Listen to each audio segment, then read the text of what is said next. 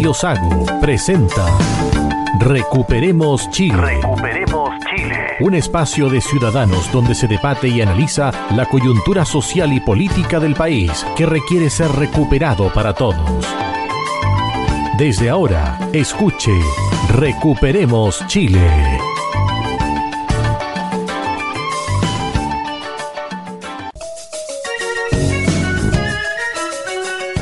Estamos ya de regreso acá en Recuperemos Chile, edición del día 13 de noviembre, capítulo 40 de Recuperemos Chile.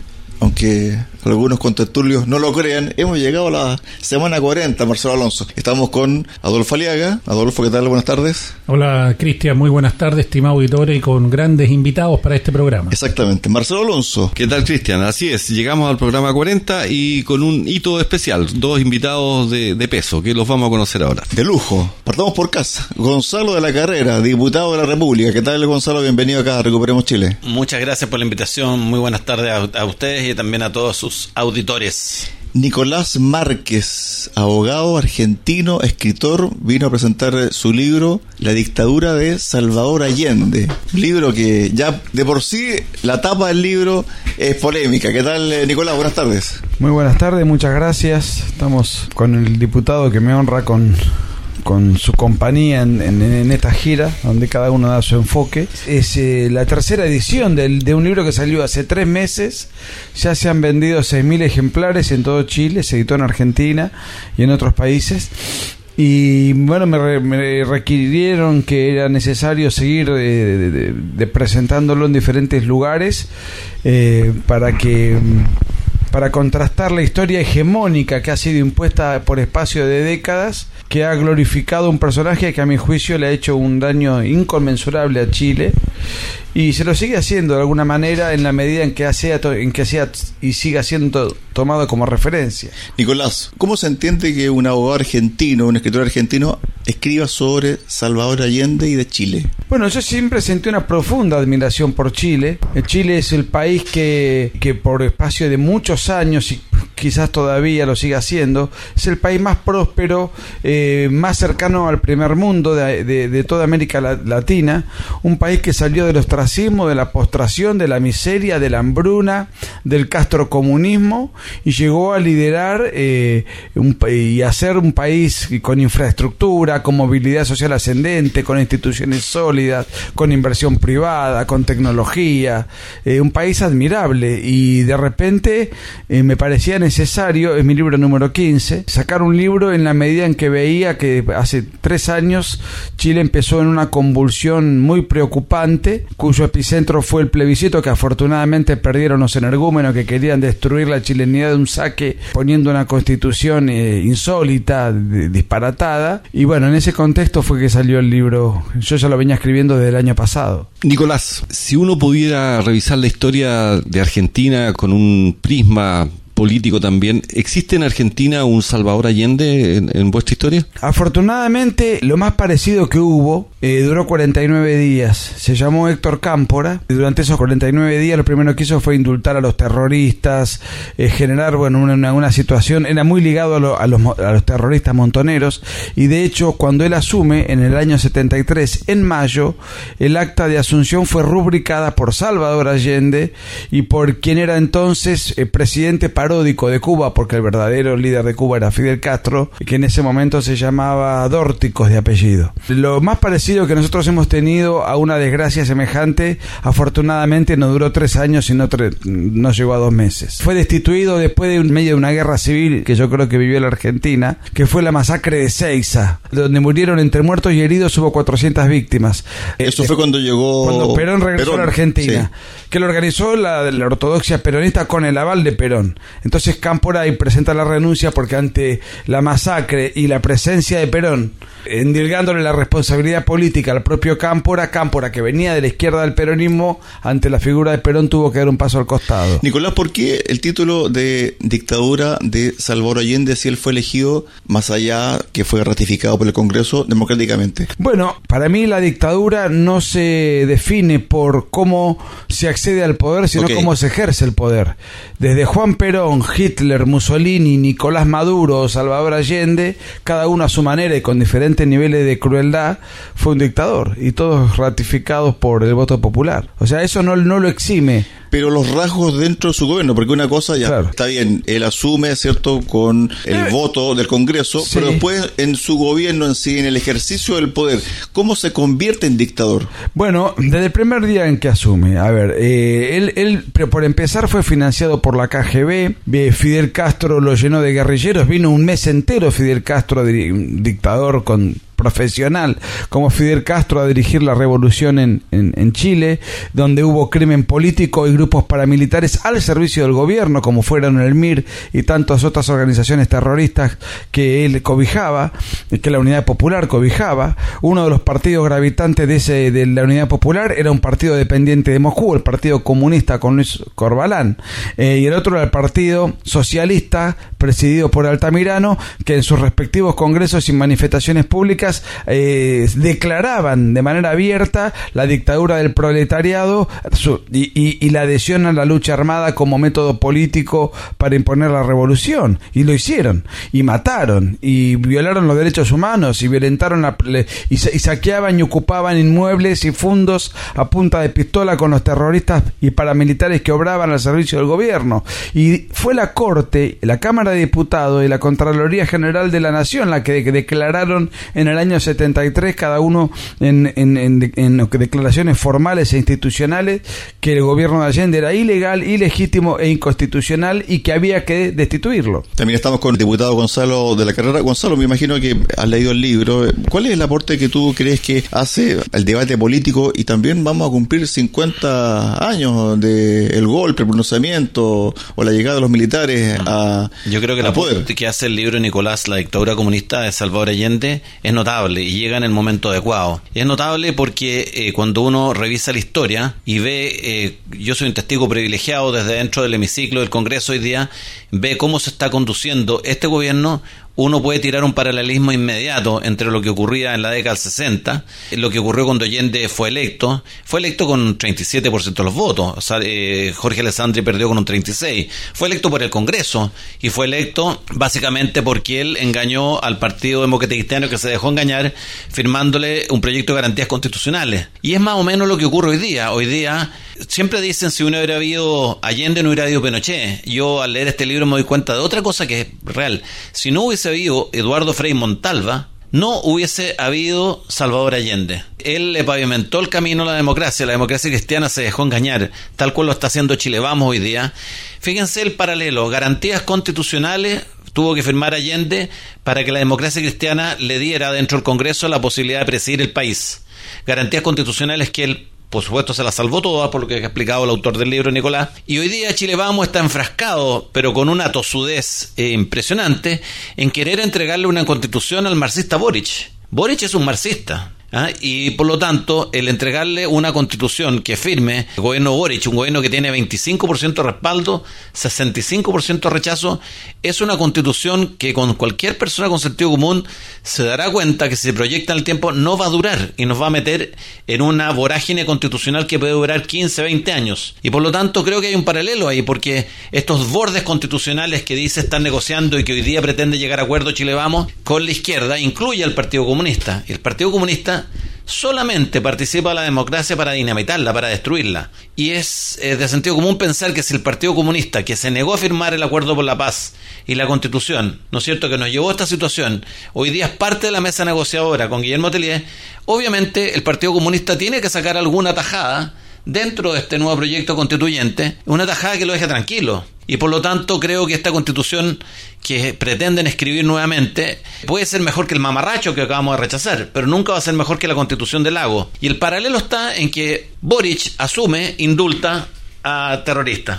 Les da pensión vitalicia a terroristas. Pregunten ustedes a Nicolás Márquez qué fue de las primeras cosas que hizo Salvador Allende cuando entró al gobierno. Bueno, indultó a 43 terroristas, dentro de los cuales estaba su, sobrino, que era un homicida integrante de la organización criminal MIR, y parte de los terroristas indultados fueron los que después mataron a Pérez Ujovich. Y eso fue responsabilidad política y moral e institucional del propio indultador y beneficiador de guerrilleros como lo fue Salvador Allende. Nicolás, ¿cómo tú ves, disculpa Gonzalo, el panorama actual de Latinoamérica? Semana comenzó el Congreso de Puebla, ¿cierto? El Grupo Puebla. ¿Cómo ves tú la situación en Argentina, en Chile, en Bolivia, Perú, Brasil ahora con eh, la llegada nuevamente de Lula? Muy mal, con mucha preocupación. Desde Canadá hasta Tierra del Fuego, el continente está teñido de rojo eh, y no solamente de, un rojo pro- de un rojo peligroso. Boric, eh, amigo de los asesinos de Jaime Guzmán, reivindicador de, de ese tipo de homicidios. Veo a Petro, ex guerrillero en Colombia, a, un prototerrorista como, como Castillo en Perú. Digamos, no ni, ni siquiera es una socialdemocracia presentable. Hay muchos energúmenos en América Latina. Lula mismo eh, es un ex convicto presidiario, su coequiper que fue Vilma Rousseff, destituida por corrupta, fundador del Foro de San Pablo, Lula, a instancia de Fidel Castro. Es muy preocupante lo que se ve. Ahora, la izquierda viene avanzando tremendamente en un proyecto muy violento, muy exitoso desde el punto de vista electoral. Y el, el único país que le dio un cachetazo electoral a la izquierda fue Chile, en Nicolás, el revisando los, los libros que has escrito, tú has escrito del Che Guevara, Sí. en general es un tema relacionado con esto de la dictadura marxista de Allende, Sí. es parte de la izquierda. ¿Qué te llevó a escribir, eh, a inclinarte por estos temas? Bueno, yo creo que estamos librando una batalla cultural desde hace mucho tiempo. Fundamentalmente después que cae el muro de Berlín, después que cae la Unión Soviética, empieza otro combate. Antes era eh, tenía otras características el conflicto. Ahora es una batalla cultural. Dentro de la batalla cultural, donde yo creo haberme un poco especializado o donde por ahí me siento más cómodo, es el- en- en el hecho de disputarle a la izquierda la escritura del pasado.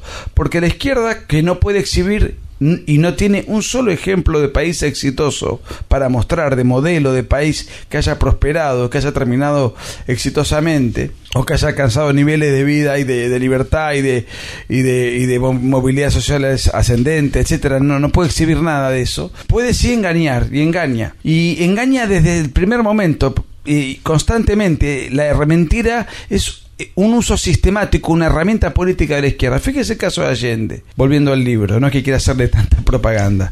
Pero desde el mismo momento en el cual se muere, no esperaron ni un minuto para empezar a mentir. Se suicida y le inventaron que murió en un enfrentamiento. No tardaron ni un minuto para empezar a reescribir la historia de Chile. Entonces, como mienten sobre el pasado, las nuevas generaciones engañadas van a votar engañadas porque no conocen los hechos pretéritos, los fracasos, las hambrunas, las muertes generadas por la izquierda y la izquierda eso lo borra de, su, de la reescritura de la historia, fabrica gigantes de cartón pero que después son héroes que terminan suicidados, este, en- bueno, todo esto eh, va gravitando, las generaciones van cambiando y tienen una visión, un paradigma totalmente diferente del, del realismo de sus respectivos países y terminan votando por proyectos que ya fracasaron. Estamos con Nicolás Márquez, abogado argentino, escritor argentino, que está presentando su libro La dictadura de Salvador Allende y también junto a Gonzalo de la Carrera, diputado de la República. Gonzalo, cuando dice Nicolás de que Chile fue el único país de Latinoamérica que le dio una cachetada, ¿cierto?, a esta ola roja, ¿qué significa el 62%? Porque en definitiva han pasado, ¿cuántos? Dos meses desde el triunfo del rechazo, pero nadie ha logrado descifrar qué significa ese 62%. ¿Qué significa para ti, Gonzalo? Bueno, yo tampoco voy a poder arrogarme las capacidades para descifrar lo que significa el 62%. Yo puedo enumerar varias cosas que la gente no quería. Gente no quería un Chile dividido, no quería perder los valores patrios, la identidad, no queríamos ser un país plurinacional, es decir, no queríamos rendirnos ante la ONU y ante los organismos internacionales, no queríamos perder el mar para el mar de Chile para Bolivia, no queríamos ser soberanía. Habían muchas cosas que no queríamos y, distintos grupos de interés no querían perder eh, cosas que consideraban que eran logros del modelo que se instaló en Chile a partir de 1973 en adelante y que trajo prosperidad. Pero a mí me gustaría detenerme en por qué si ganamos con un 62%, por qué si Chile rechazó todo eso, estamos de nuevo volviendo a discutir una nueva constitución que va a dejar solamente tranquilo a la izquierda una vez que logre sus fines. Si aquí lo que hay es una batalla cultural que pretendió eliminar de la memoria colectiva cosas como por ejemplo que en el gobierno de Salvador Allende se mató gente, eh, que se violaron los derechos humanos. Aquí la gente ha tendido a creer que en el gobierno de militar solamente se violaron los derechos humanos. Allende violó muchos derechos humanos, Allende violó derechos de propiedad, Allende se saltó el sistema judicial, anuló fallos judiciales porque no estaban al servicio de la transformación. Allende eh, llegó a expropiar un récord de 65 mil hectáreas por mes que se retiraban de la agricultura y que pasaban a ser eh, parcelas coras. Eh, Allende hizo mucho, mucho daño, logró desabastecer el país, logró traer inflación. Fíjate el paralelo, no llevamos ni seis meses del gobierno de Boric y van a decir que la inflación es importante. Es verdad que parte de la inflación es importante, pero Brasil dando certeza a los inversionistas y dando tranquilidad a la gente no logró, no tuvo inflación. Entonces, la dinámica interna que está instalando... hay que hacer una salvedad ahí, eh, diputado, porque se advirtió, ¿Mm? se advirtió desde el primer retiro de la AFP de que esto iba a traer consecuencias inflacionarias. Le estamos viviendo. Pero por, supuesto, pero la, inflación que se generó fue porque fueron los, los movimientos de extrema izquierda a los cuales avalaba Boric en la calle, los que empujaban populistamente el no más AFP y el retira tu plata. Y por lo tanto todos sabíamos que, sin perjuicio que lo hizo, se hizo durante el gobierno de Piñera, que eran ideas de izquierda. Piñera no fue un, presidente de Chile que gobernó precisamente o defendió los ejes de la libertad, ¿no es cierto?, los, ejes del emprendimiento, los ejes de la responsabilidad fiscal y del ahorro. Piñera no fue esa persona. Piñera se entregó muy tempranamente y dejó de gobernar. Y por lo tanto, en la práctica lo que ocurrió fue que tuvo un Congreso que empezó en su gobierno a saltarse la democracia, a saltarse el, respeto por la institucionalidad. Nosotros los parlamentarios juramos respetar la constitución. Los parlamentarios en el periodo pasado no respetaban la constitución, hacían normas transitorias para saltársela.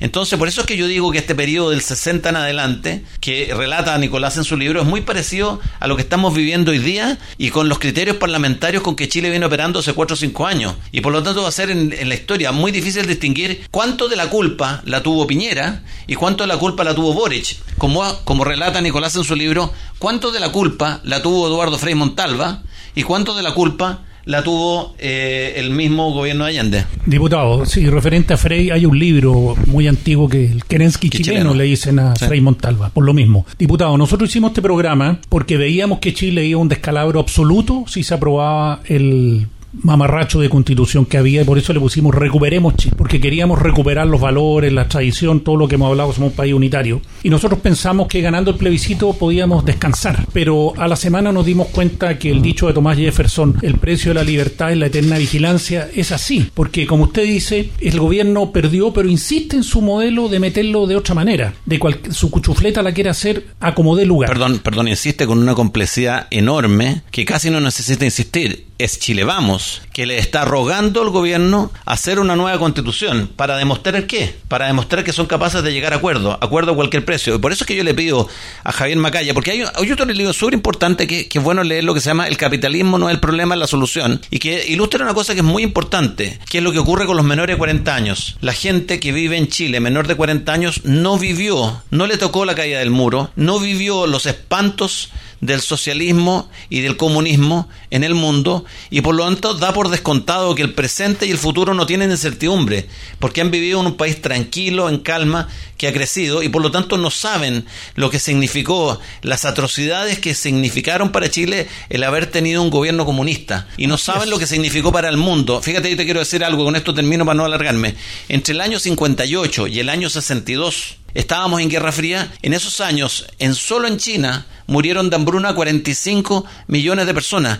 Esta generación, sub 40, no vivió eso, no le tocó. Entonces, ¿qué hizo la izquierda? Inventó un relato inventó que había sido mal implementado su modelo y, no hay un contrafactual para los jóvenes porque no son capaces de viajar 50 años hacia atrás, hacia atrás y darse cuenta que en realidad donde se aplicó este sueño esta utopía fracasó y por lo tanto lo que ha hecho la izquierda es inventar que la utopía de ellos es mejor que la realidad nuestra. Y por eso es que resulta muy difícil pelear contra ideas como por ejemplo la inequidad o la desigualdad, que no niego que existan, pero la gente no se muere de desigualdad, se muere de hambre. Y eso es lo que la derecha cobarde, no se ha atrevido a defender y por eso se llaman centro derecha, porque les sale mucho más cómodo, porque tienen un complejo de decir que los valores que defiende la derecha no son valores de, eh, de, extremos, son valores normales, comunes. Yo me puedo poner a conversar con una persona que se diga socialista renovado y vamos a estar de acuerdo con que queremos que el Estado no se meta en nuestras casas,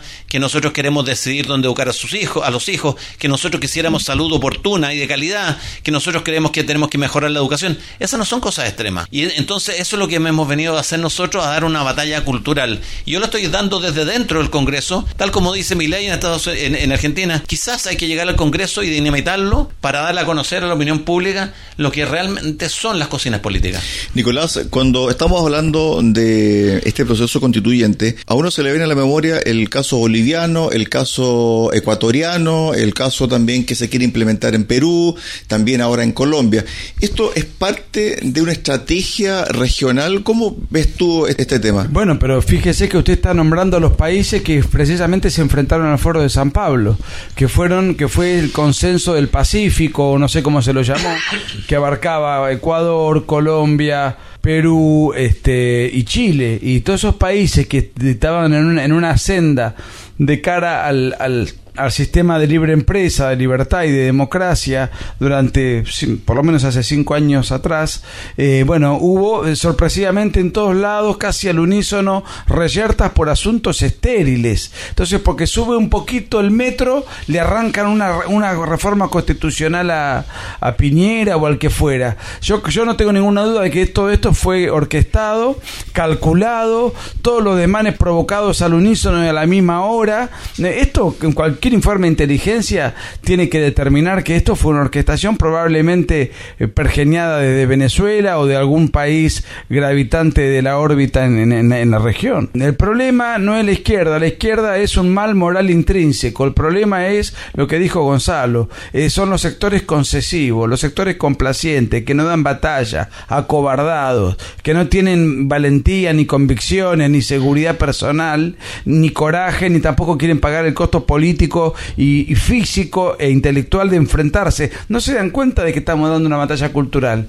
Creen que estamos en un diálogo democrático con simples adversarios. Cuando estos energúmenos son protoguerrilleros, vienen por la vida, la libertad y la propiedad. Y entonces, en lugar de salir en esa defensa, que es un trabajo muy incómodo, se quedan negociando, pactando y siendo en definitiva haciendo lo que dijo recién el señor eh, en, aras del libro que yo utilizo como fuente también, el que chileno, haciendo kerenskismo, la, la, falsa derecha o, el centrismo kerenskista. Con esa visión, Nicolás, le quiero hacer una pregunta al diputado que nos acompaña. Gonzalo, con esta derecha que tenemos en el Congreso, con esta marea roja que estamos viendo y que ya tiene teñida toda América del Sur, ¿cómo nos vamos a proteger? Se supone que nuestra armadura, nuestra protección está en el Congreso, en Valparaíso. Y estamos viendo una presencia de diputados de un sector que se tiende fácilmente a negociar con la izquierda. Qué buena tu pregunta y qué ingente, porque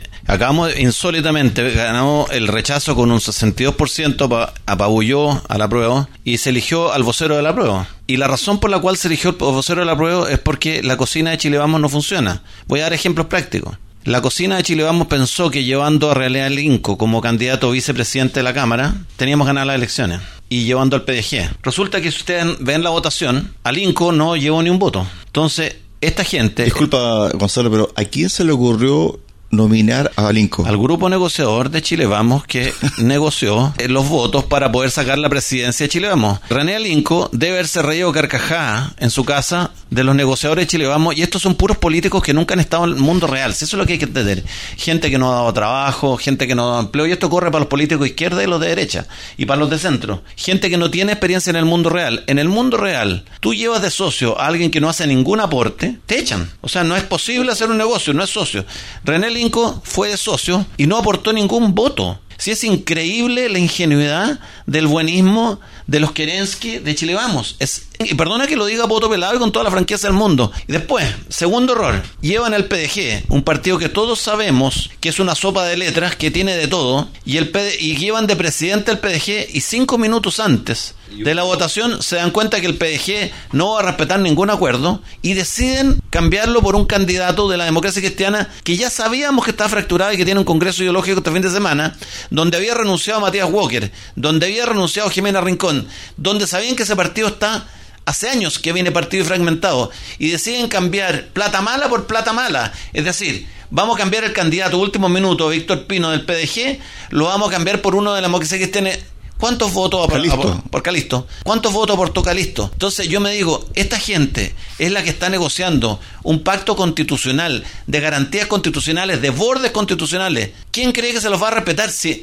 Alinco se rió en la cara de Chile Vamos? Se iba a sentar en la testera como vicepresidente sin hacer cero aporte. Gonzalo, hemos visto durante estas últimas dos o tres semanas un sinnúmero de notas periodísticas en televisión, en los periódicos, etcétera, sobre la testera, sobre la presidencia de la Cámara de Diputados. Y la gente cuando mira un par de segundos inmediatamente cambia de canal porque no le interesa quién está dentro de la testera o quién es el presidente. ¿Cuál es la importancia de tener a un presidente X en la Cámara de Diputados. Y en las comisiones, y presidente de las comisiones. Yo soy testigo privilegiado de eso. Yo vengo del mundo real, vengo del mundo como usted que me está escuchando, que paga impuestos, que sabe lo que cuesta ganarse cada peso, que sufre con el alza de inflación, que ve como su emprendimiento, su empleo, su empleador no le va a subir el sueldo en mucho tiempo. Y me doy cuenta que eh, saben bien poco de lo que ocurre dentro del Congreso. La Cámara de Diputados, la presidencia de la Cámara de Diputados es muy importante porque incide en los proyectos de ley que eh, se puedan tramitar o no, o es el que le hace el peso al gobierno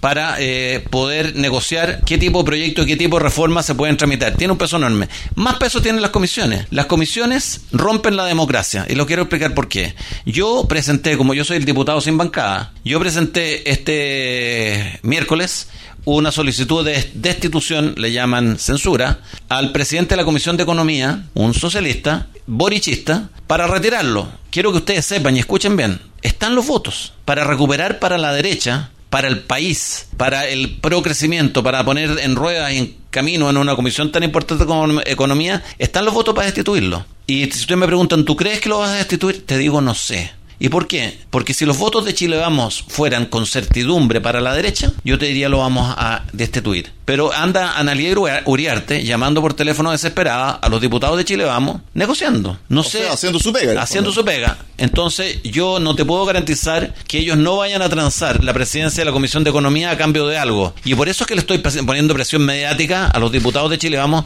donde pueda que vaya, porque esta no es una presidencia de la Comisión que yo quiera para mí. Yo lo que les he dicho, destituyamos, tenemos los votos, lo harían ellos, la izquierda, la extrema izquierda nos sacaría si tuviera los votos para hacerlo. Sin ninguna duda. Sin ninguna duda. Destituyámoslo y nombren ustedes. Yo le digo a Chile Vamos, no me nombren a mí, nombren ustedes un presidente entre ustedes. O sea, si no logramos el mar destituir a Manucheri de la Comisión de Economía es porque algún diputado de Chile Vamos se vendió. Gonzalo, cuando uno te escucha y escucha también a otros diputados y ve la coyuntura política del Congreso, uno dice... ¿Te puedo terminar de contestar una pregunta? Eh, dame un segundo. ¿Esto es trascendente para el país? Porque en el fondo la gente está con mucha incertidumbre económica, social, política, porque no sabe, es cierto, qué va a pasar el 2023. Algunos dicen hay recesión económica, otros dicen vamos, vamos a decrecer. Y cuando uno ve este tipo de, de problemáticas en el Congreso uno dice, son problemáticas que están ahí, dándose vuelta. Te puedo dar un ejemplo, 20 segundos. Faltan dos o tres, pasan dos o tres días y nadie se va a acordar de lo que están discutiendo. Entonces, ¿no crees tú que faltan temas mucho más país? Bueno, te voy a explicar por qué es importante la presencia de una comisión. Por ejemplo, yo en marzo de este año presenté un proyecto de ley para corregir otra ley mal hecha, que es para que las empresas grandes le paguen dentro de 30 días a los micro y pequeños empresarios. ¿Es trascendente para el país? Por supuesto que es trascendente que los micro y pequeños empresarios no se asfixien y que las empresas grandes les paguen. ¿Por qué no les pagan? Porque hoy día la, empresario, la empresa grande le dice al pequeño, fírmeme un documento en que me liberas de esta obligación de tener que pagarte en 30 días. Esa ley existe. La ley existe, pero está mal hecha, porque permite que el empresario grande le diga, oye, ¿quieres ser proveedor mío? Fírmame que me liberas de esta condición. Y mi proyecto de ley impide que eso se haga. Y no solo eso, no solo impide, sino que no, no solo multa a la empresa, multa a los directores de las empresas. Yo he sido director de empresas IPSA, de empresas grandes que se transan en bolsa, y sé cómo opera un director. Sé que a un director no le va a gustar que lo multen personalmente por infringir una ley. Y por lo tanto, es trascendente para el país lo que pasa en la Comisión de Economía, es trascendente. Y tú me preguntabas por qué la presidencia de la Comisión de Economía es tan relevante. O de cualquier. Eh, o de cualquiera. No es, es porque el presidente tiene la potestad de poner en tabla los proyectos de ley que le llegan a la mesa. Y por lo tanto, nunca un proyecto de ley mío va a ver la luz si el presidente es socialista. Y ni un proyecto de ley que realmente interese fomentar la creatividad, el emprendimiento, el libre mercado, va a ver la luz si las presidencias y las comisiones no las tenemos. Por eso es que es súper importante ganar y recuperar las presidencias y las comisiones. Gonzalo, Nicolás, Hacemos un alto, Adolfo, también eh, Marcelo, acá en Recuperemos Chile y volvemos con el segundo bloque. Queda mucho tema todavía para discutir analizar acá en Recuperemos Chile. Pausa, regresamos.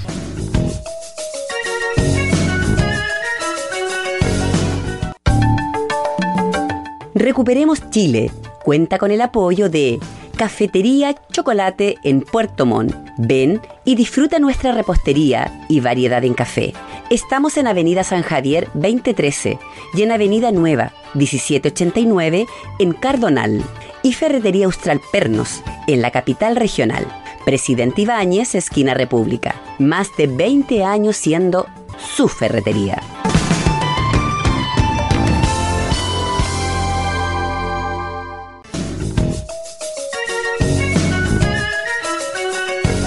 Estamos ya de regreso acá en Recuperemos Chile, segundo bloque, Adolfo Aliaga. Diputado de la carrera.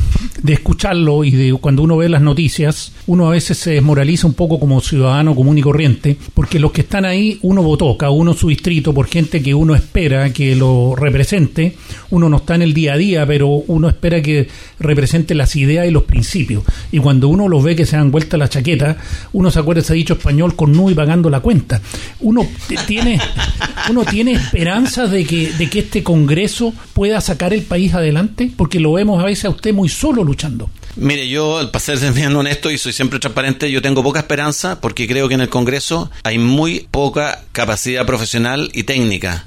Hay mucha politiquería, hay mucha gente que se dedicó profesionalmente a la política sin haber pasado jamás por el mundo real. Y por eso es que mi presencia en el Congreso es un poco disruptiva, disruptiva para ellos, pero yo, yo como dice mi ley, en el fondo no, no me importa dinamitar por dentro si con esto se logra evidenciar que hay una carencia enorme de experiencia de experiencia de calle, de trabajo, de esfuerzo en el Congreso y yo soy empresario como ustedes, microempresario, he presidido grandes empresas, he pagado impuestos y sé lo duro que es ganarse cada peso. Sé, sé desde que estudié con crédito fiscal y logré pagarme mi, mi universidad, sé lo que cuesta surgir y por eso que estoy en el Congreso y soy disruptivo con aquellos que han llegado al Congreso transversalmente en todos los partidos políticos a profitar de la, de la vida política. Y por lo tanto creo que eh, lo que se necesita hoy día es una renovación amplia en el Congreso para poder sacar a los profesionales de carrera, a estos que llevan años vegetando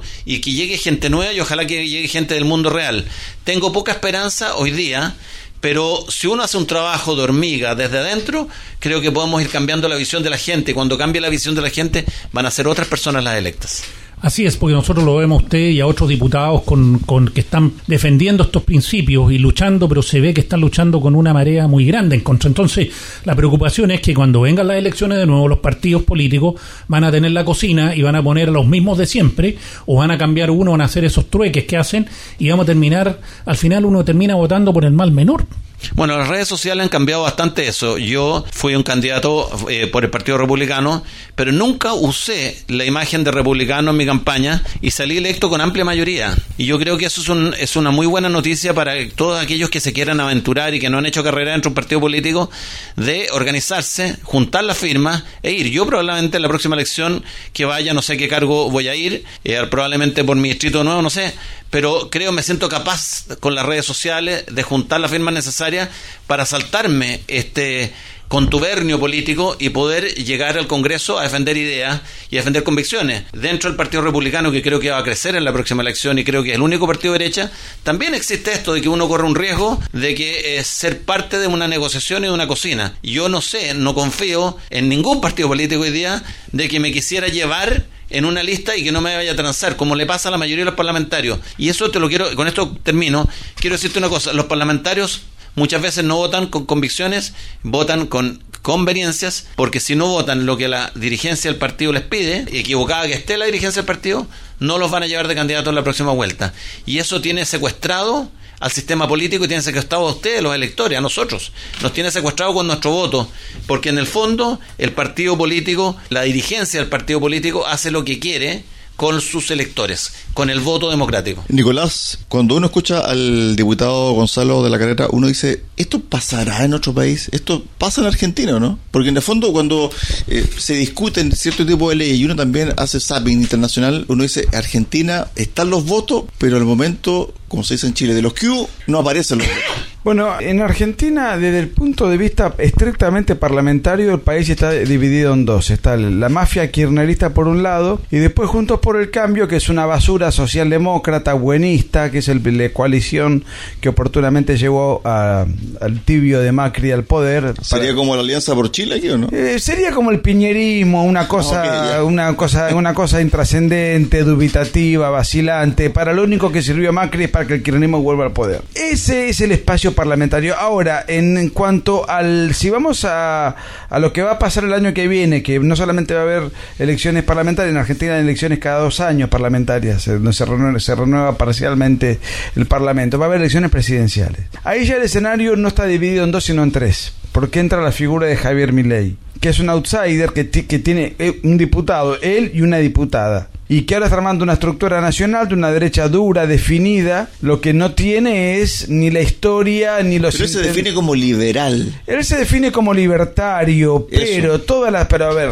pues sí, es cierto, pero ¿dónde se coloca? El otro día disertó en España en el Congreso de Vox. Se presentó y aplaudió y felicitó y apoyó públicamente a Meloni en Italia. Eh, apoyó enfáticamente a Bolsonaro en Brasil. Eh, oportunamente, eh, cuando fueron las elecciones en Chile, se manifestó en favor de Cast. Es decir, y las alianzas que está haciendo es con muchos sectores de la derecha argentina, de la derecha histórica, que ha tenido un papel muy marginal, pero que ahora está empezando a, reverdecer. Entonces, sí, es libertario, pero está tejiendo una alianza del centro hacia la derecha de manera manifiesta. Entonces, después tenemos el centrismo buenista, inútil de, de Juntos por el Cambio, y tenemos a la mafia kirchnerista. Hay una sola certeza: la mafia kirchnerista no va a retener el poder. Alberto Fernández está empequeñecido, está destruido, el país está destruido, ustedes tienen 12% de inflación anual, nosotros tenemos el 100%. Argentina después de, Venezuela y Bielorrusia es la inflación más alta del mundo. Está destrozado el país. El kirchnerismo ya no tiene poder de fuego, solamente lo que pretende es conservar fueros parlamentarios para no ir preso por una banda de gángsters. Después están los buenistas de Cambiemos, que sí tienen estructura suficiente, tienen gobernadores, tienen, tienen poder territorial y, dinerario como para enfrentar las elecciones y después mi ley. Por eso yo creo que va a ganar Cambiemos. El kirchnerismo seguro que no. Lo que creo es que mi ley no tiene el poder es político específico como para dar una batalla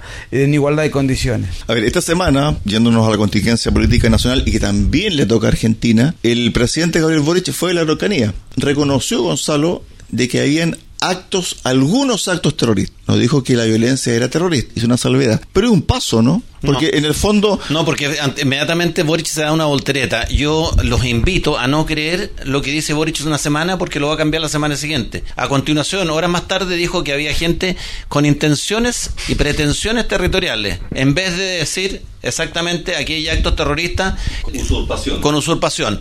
Boric va a decir lo que le convenga y va a cambiar de idea todas las veces que sea posible. Por lo tanto, uno tiene como persona todo el derecho a cambiar de opinión, pero uno no tiene el derecho a cambiar de opinión todos los días. Entonces, eh, yo lo que diga Boric me tiene sin cuidado y yo no creo que sea prudente lo que está haciendo hoy día Chile Vamos de hacer una constitución para Boric. Creo que es un error político enorme. Creo que pretender, que eso me lo dijo Javier Macaya a mí personalmente, que con esto le quitamos el relato a la izquierda para una próxima elección presidencial. No van a poder poner el tema de la constitución como un tema en la próxima campaña. Javier Macaya, no seas niño. A la izquierda nunca la vas a dejar sin relato. La izquierda te inventó un relato la semana pasada, el derecho al no olvido. Esto de pretender ser como una persona que, iluminada, que es capaz de quitarle el relato a la izquierda. Algo mesiánico. Algo mesiánico. O sea, es una estupidez que no tiene nombre. Esto de pretender que si ahora le quitamos el apellido Pinochet y si después le quitamos el tema de la constitución, ¿Vas a dejar sin relato a la izquierda? No.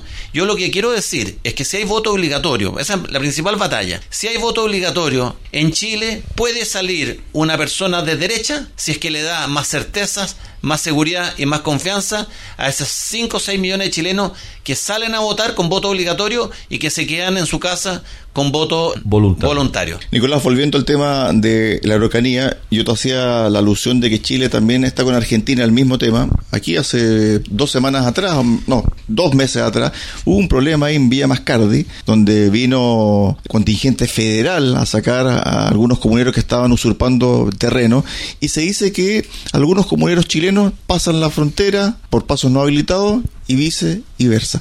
¿Cómo se enfrenta este problema que también a ustedes los atañe? Bueno, en Argentina, en realidad, este es un tema ideológico. Afortunadamente, el problema en Argentina, eh, no digo que no sea preocupante, digo, tiene una envergadura muy inferior a la chilena. Eh, igual hubo acto de terrorismo, igual hubo algún homicidio, pero si hubiese voluntad política, de verdad, se manda a la gendarmería y en 48 horas no queda ningún, ninguna, ningún este, activista, ningún agitador, ningún terrorista en la zona.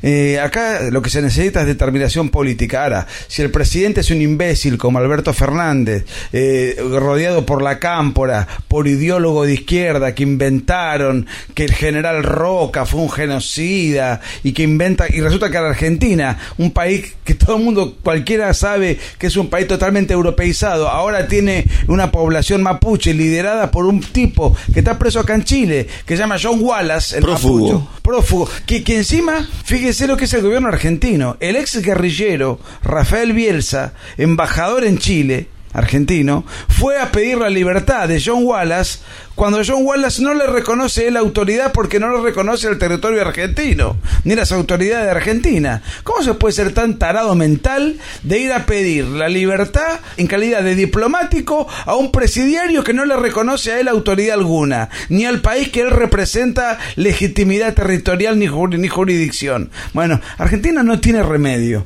Yo, por ejemplo, vengo a recorrer Chile presentando un libro para tratar de, de dar argumentos sobre todo la nuevas generaciones, me siento esperanzado porque creo que Chile, a pesar de los problemas que tiene, los puede solucionar. En Argentina tengo una desesperanza, una desazón, porque aunque la mafia gobernante pierda, aparece Cambiemos y Cambiemos no cambia nada. Es, es sencillamente un tránsito. Eh, de, hecho, el problema mapuche también existía durante la presidencia de Macri, con mayor violencia que ahora. ¿Y Macri qué, qué reprimió? Si fue un cobarde, no reprimió un piquete, no sacó un plan social, no bajó un impuesto, no hizo nada. Y los, los que están ahora, Rodríguez Larreta, los que pretenden los del mismo espacio político, son todos socialdemócratas y buenistas. Entonces yo creo que el, el problema del terrorismo mapuche hoy en 48 horas con una decisión política gravitante se termina en Argentina. Ahora, si esto lo dejan crecer, bueno, dentro de dos o tres años no sé si va a ser tan fácil desarticularlo.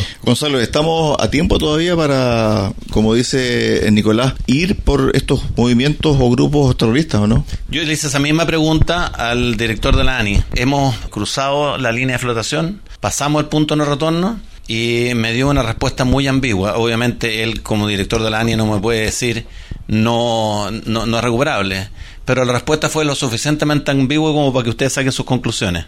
Cada día que pasa, estos grupos se arman más, eh, toman más territorio y se organizan mejor. Y por lo tanto, yo creo que con un gobierno que es proclive, tal como lo fue el gobierno de Allende en el Libre, proclive a proteger, a tenderle una mano a los grupos terroristas, porque Nicolás hablaba de 20.000 extranjeros cubanos en Chile en la época de Salvador Allende.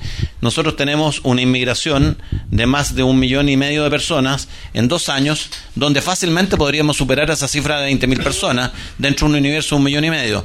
Así que por lo tanto yo creo que tenemos un futuro muy duro en los próximos tres años con un gobierno pro-delincuente y sobre todo lo que no le ocurrió a Allende y que, y que tiene a favor Boric es que el Poder Judicial en esa época se quejaba de Allende y lo instaba a respetar los fallos judiciales.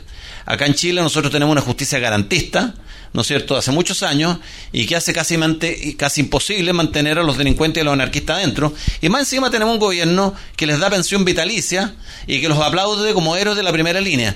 Entonces yo creo que va a haber muchas posibilidades caramuzas en Chile en los próximos tres o cinco años, a menos que la situación económica se transforme en tan tan mala que le ocurra lo que le está ocurriendo a Boric cada vez que sale de Santiago, que es protestas e insultos que no vimos con Piñera y que no vemos en ningún gobierno anterior. Creo que al final la economía va a ser el que decida qué pasa con este gobierno. O sea, el, el debacle económico podría salvar al país. Eh, suena es como un oxímoron, suena como un chiste cruel, pero creo que creo que nos vamos. Boris tiene más garantías que Allende para hacer un proyecto nefasto para el país. El punto de vista que hoy día tiene el poder judicial, ¿Y el Tribunal Constitucional, complaciente con, un proyecto constitucional que aparentemente por tus palabras y por lo que se ve vamos a caer nuevamente en, en ese tornado constitucional, del proyecto constitucional. Y tiene un, sector de Chile Vamos que... Eh, y, una derecha blandita. Exactamente. Es una combinación media nefasta. Nos quedan pocos minutos para el cierre del programa del día de hoy. Tenemos también eh, a otro invitado que se integra aquí al panel por unos minutos.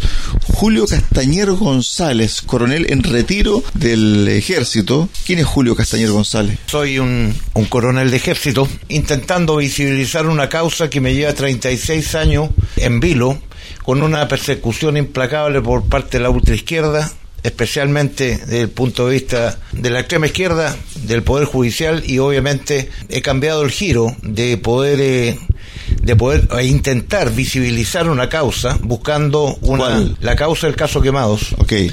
Eh, un episodio ocurrido el año 1986. Me acuerdo perfectamente. Y que esa causa, en puridad, puedo decir, sin ningún tipo de, complicación, al contrario, esa causa se generó en la Corte de Apelaciones de Santiago por un ministro en visita, quien me tomó declaración, me liberó de inmediato de cualquier responsabilidad. Posteriormente eso pasó a la justicia militar y para ser breve, en el año 1994, en pleno periodo democrático, la Corte Suprema de Justicia definitivamente resolvió la responsabilidad de una persona que cumplió pena efectiva en, la cárcel de Punta Peuco y con ello el caso quedó definitivamente sancionado, refrendado por esta Corte Suprema, liderada por ministros de la talla de don Adolfo Bañado, de Eleodoro Ortiz, etcétera, y con ello, insisto, se le colocó la lápida jurídica a este caso en forma definitiva. Pero usted está procesado, usted está acusado, ¿cuál es la situación judicial usted actual? Una vez que la Corte Suprema se hizo cargo y resuelve esta causa en forma definitiva, insisto, pasaron eh, algunos años y el año 2015,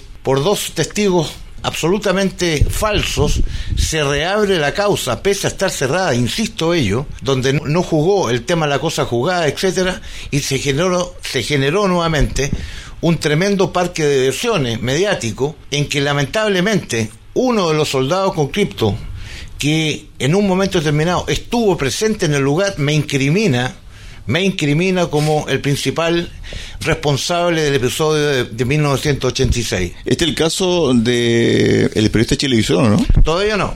Estamos en el año 2015 donde este caso se genera en el nivel político se genera en el nivel político y se lo digo en forma absolutamente clarísima, después del caso Cabal, etcétera, etcétera, y posteriormente en coordinación con el Poder Judicial y posteriormente en coordinación con el canal de Chilevisión y en forma particular por parte del periodista Alejandro Vega Cacabelos, me acusa como el principal inculpado de este caso. Ahora bien, este año, sin embargo, el año 22, 21 de marzo del año 22, un medio de comunicación de relevancia en nuestro, en nuestro, en nuestro país como es Radio Bio Bio, se atrevió a difundir una noticia que hasta el momento era totalmente desconocida por cada uno de nosotros. En síntesis, esta noticia daba cuenta de la denuncia que ejerció el mismo soldado que me incrimina el año 2015, denunciando que un medio de comunicación como es Chilevisión y el, y, el, y el periodista Alejandro Vega generaron un verdadero secuestro al soldado con cripto Pedro Franco Rivas y le prometieron muchas cosas. Le prometieron una nueva vida, le entregaron dinero en efectivo, lo lavaron, lo tuvieron en un hotel preparándose para declarar. Lo vistieron. Y, finalmente lo vistieron y finalmente y finalmente le hicieron aprender un relato para incriminar a varias personas que participaron eh, directamente en este episodio y también me incrimina a mí, pese a que yo no haber estado presente en el lugar. Ese dato no menor que fue eh, plasmado en, la, en una notaría en Santiago, a iniciativa de mis abogados que siempre están buscando alguna, alguna indicación, alguna señal, eh, alguna prueba, se tentaron a presentar esta prueba a la Corte Suprema y tuvimos una muy buena respuesta, por cuanto la Corte Suprema, que normalmente no acoge este tipo de prueba en el momento eh, procesal que lleva esta causa, que lleva, insisto, 36 años y moneda a la fecha, la acoge, la declara admisible y ordena, el presidente de la Corte Suprema ordena a la segunda eh, sala a tener a la vista esta prueba presentada por mi defensa una vez que los alegatos se lleven eh, a cabo, espero yo que podrá ser este año, el próximo, en dos, en tres o en cuatro años. Una consulta, este equipo de abogados, ¿quién lo financia? Bueno, como todos los miembros de las Fuerzas Armadas, Carabineros y la Policía de Investigación en este momento, cada uno se rasca, con sus propias uñas. ¿No existe una cobertura institucional para este tipo de casos? En, su momento existió una solidaridad directa del personal activo y en retiro para sumarse a una cruzada de financiamiento a todos estos casos de derechos humanos para los militares. Pero esos son aportes voluntarios. Eh, exactamente. Sin embargo, en este momento, en este momento, insisto, cada uno se rasca con sus propias uñas. Esa es la realidad hoy día. Coronel, a ver si, si entiendo lo que usted explicó recién. O sea, usted no estuvo presente en el lugar. Yo estuve presente en un momento, en un momento yo no estuve presente ni en la detención ni en el registro de ambos detenidos hecho por una patrulla militar. ¿Cuántos años estuvo preso usted? En primer lugar estuve procesado eh, durante 100 días en el, en el Regimiento Policía Militar en, en, Santiago y en este momento estoy regando 20 años de prisión. Nicolás, ha sido testigo de este relato. ¿Hay casos similares en Argentina, no? En Argentina hay 3.000 militares detenidos detenidos por haber combatido exitosamente el terrorismo marxista en la década del 70 todo lo que pasó en Argentina en la década del 70 fue pasible de leyes de pacificación, de leyes de indulto, de amnistías, tanto para guerrilleros como para militares, durante el gobierno de Alfonsín, durante el gobierno de Menem, etcétera. La Corte Suprema ratificó todo esto. Cuando vino Néstor Kirchner al poder, logró retrotraer, destruir, desbaratar toda la, legislación pacificadora, cambió la Corte Suprema, eh, se aplicaron leyes retroactivamente, se inventó que, que en Argentina hubo delito de lesa humanidad. El delito de lesa humanidad, dicho sea de paso, se incorpora en el derecho argentino en el año 2001, o sea, no se podría aplicar a, a lo que pasó en la década del 70. Conclusión, hay 3.000 militares presos y no hay ni un solo terrorista preso, a pesar de que en Argentina hubo 21.700 atentados terroristas entre 1969 y 1979, lo que equivale a un atentado cada cuatro horas, seis por día, durante 10 años consecutivos. Ni un terrorista preso, 3.000 militares presos, víctimas de juicios paródicos, jueces, jueces y fiscales prevaricadores. Le queremos dar las gracias al escritor argentino Nicolás Márquez, quien se ha hecho cargo de visibilizar un tema muy importante, y al coronel Castañeda también, que pudo... muestra de la persecución judicial y el estatus de nuestro poder judicial. La parcialidad que existe en la justicia hoy en día. Estimados auditores, muchas gracias por acompañarnos y nos vemos, nos escuchamos, mejor dicho, el próximo domingo 20 de noviembre. Así es, Marcelo. Hasta el próximo domingo en un nuevo capítulo de Recuperemos eh, Chile. También vamos a agradecer la presencia en el día de hoy del diputado Gonzalo de la Carrera. Nos vamos hasta el próximo domingo. Marcelo, Adolfo y también a nuestros invitados del día de hoy. Muchas gracias y que usted tenga un excelente domingo.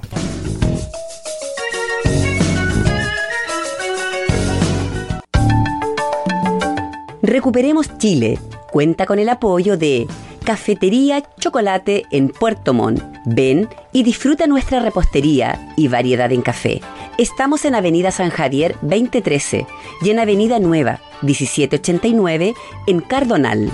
Y Ferretería Austral Pernos en la capital regional. Presidente Ibáñez, esquina República. Más de 20 años siendo su ferretería.